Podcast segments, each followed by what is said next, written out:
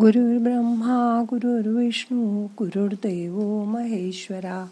गुरु साक्षात परब्रह्म तस्मै श्री गुरवे नमहा आज मातृदिन अर्थात मदर्स डे.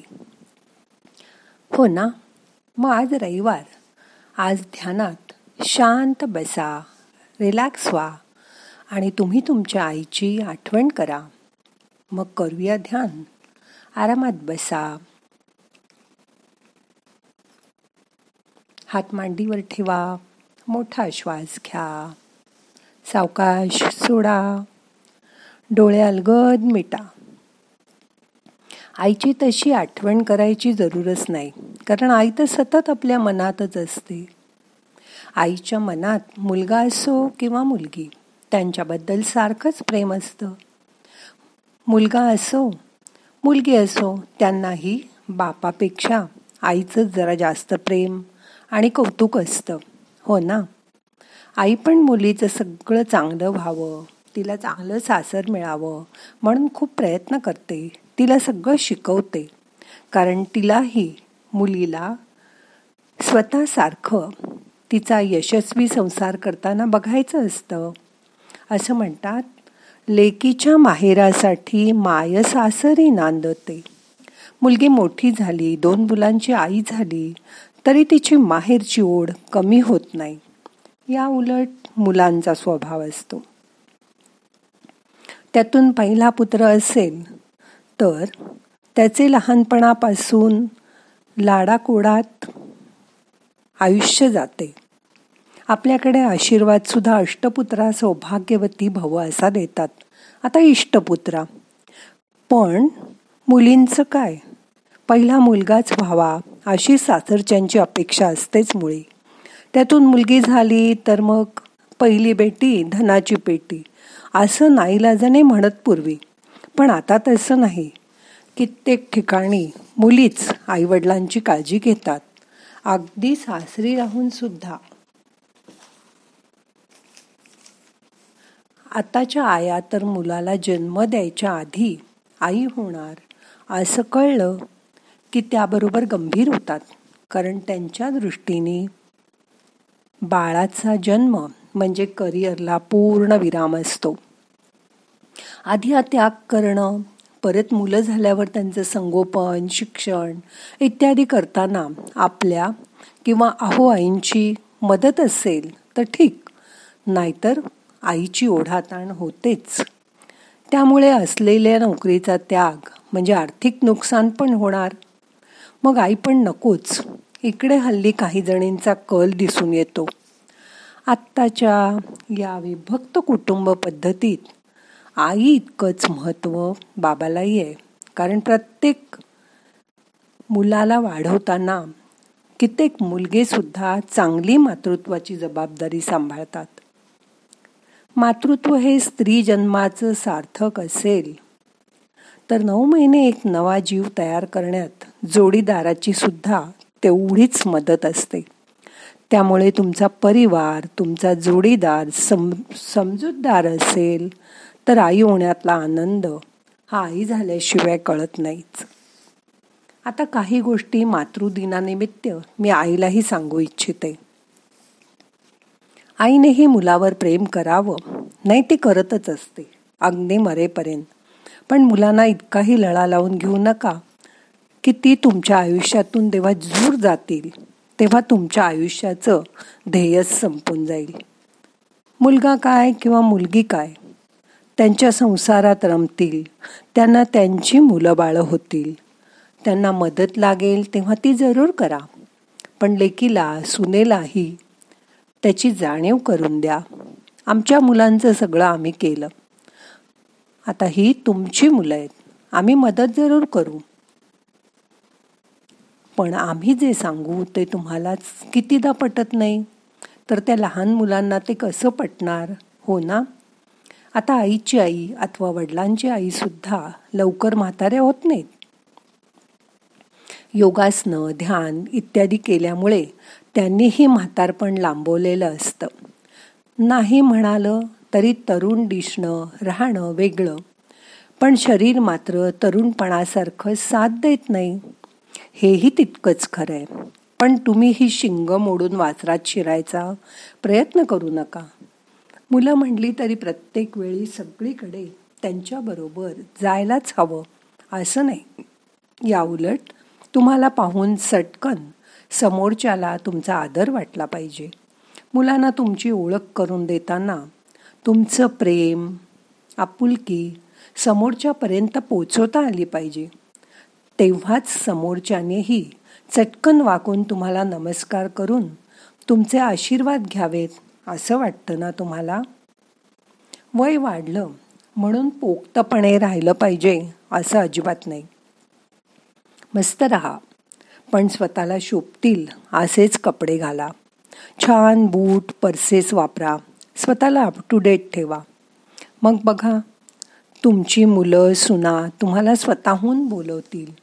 तुमची रोज कशी आहे साई? अशी चौकशी करतील.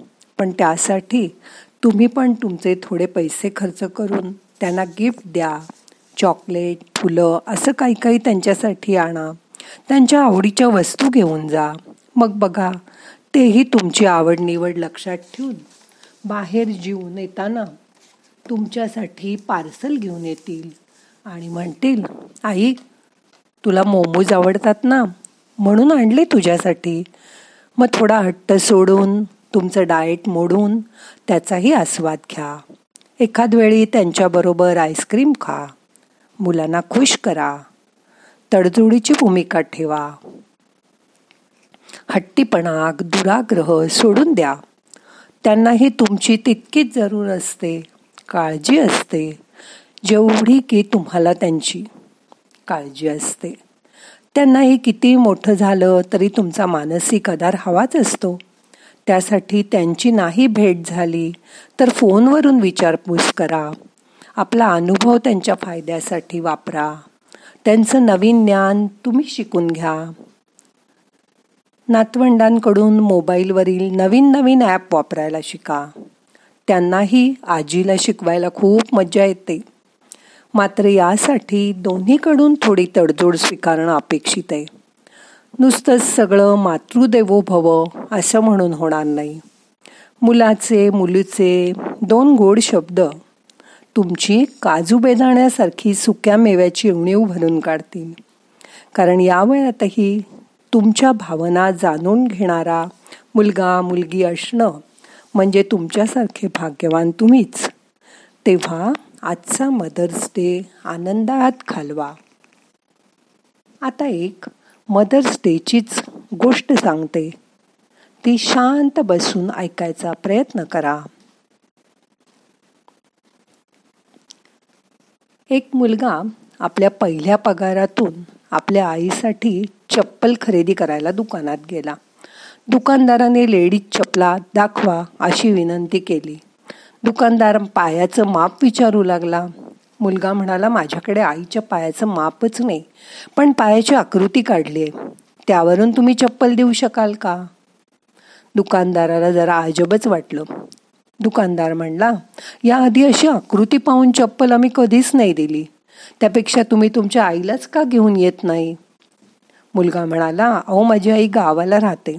आजवर तिने कधी चप्पलच घातली नाही. माझ्यासाठी मात्र खूप कष्ट घेऊन तिने माझं शिक्षण पूर्ण करून दिलं. आज मला माझ्या नोकरीचा पहिला पगार मिळाला. त्यातून आईसाठी भेट म्हणून मी चप्पल घ्यायचं ठरवलं आहे घरून निघतानाच मी आईच्या पायाची आकृती काढून घेतली. असं म्हणत त्या मुलाने आईच्या पावलांच्या आकृतीचा कागद दुकानदाराच्या हातात दिला. दुकानदाराचेही डोळे पाणावले.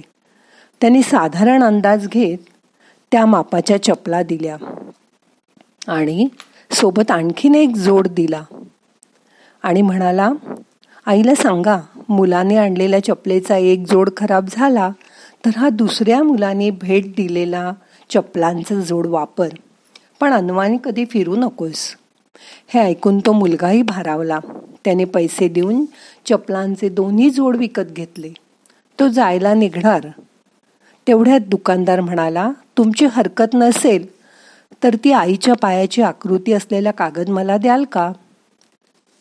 मुलाने प्रतिप्रश्न न करता तो कागद दुकानदाराला दिला. तो निघाला. दुकानदाराने तो कागद घेऊन आपल्या दुकानातल्या देवघरात ठेवला आणि श्रद्धापूर्वक त्याला नमस्कार केला. बाकीचे कर्मचारी आवाखून त्याची ही कृती कुतूहलाने पाहत होते. तसं करण्यामागचं कारण त्यांनी विचारलं तेव्हा दुकानदार म्हणाला ही केवळ पावलांची आकृती नाही तरी साक्षात लक्ष्मीची पावलं आहेत. ज्या माऊलीच्या संस्कारांनी या मुलाला घडवलं यशस्वी होण्याची प्रेरणा दिली. तीही पावलं आहेत आपल्या ही दुकानाची ही भरभराट करतील याची खात्री आहे मला. म्हणून मी त्यांना देवघरात स्थान दिलं. अशा रीतीने जर आपल्या आईची किंमत प्रत्येकाने ओळखली तिचा सन्मान केला तर ती खरीच परमेश्वराच्या लायकीची आई होईल. हो ना? आज आठवणीने तुमच्या आईची आठवण करा. आणि तिला परमेश्वरासारखा मान द्या. आता एक मिनिट शांत बसा. आईची मनापासून आठवण करा.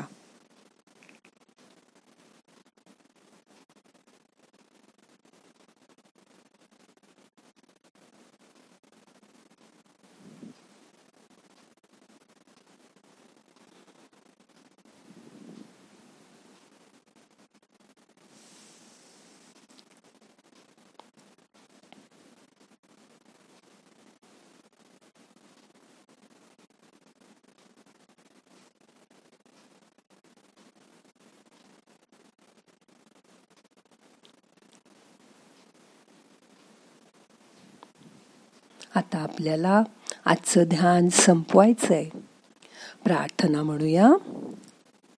नाहम करता हरि करता हरि करता हि केवलम. ओम शांती शांती शांती.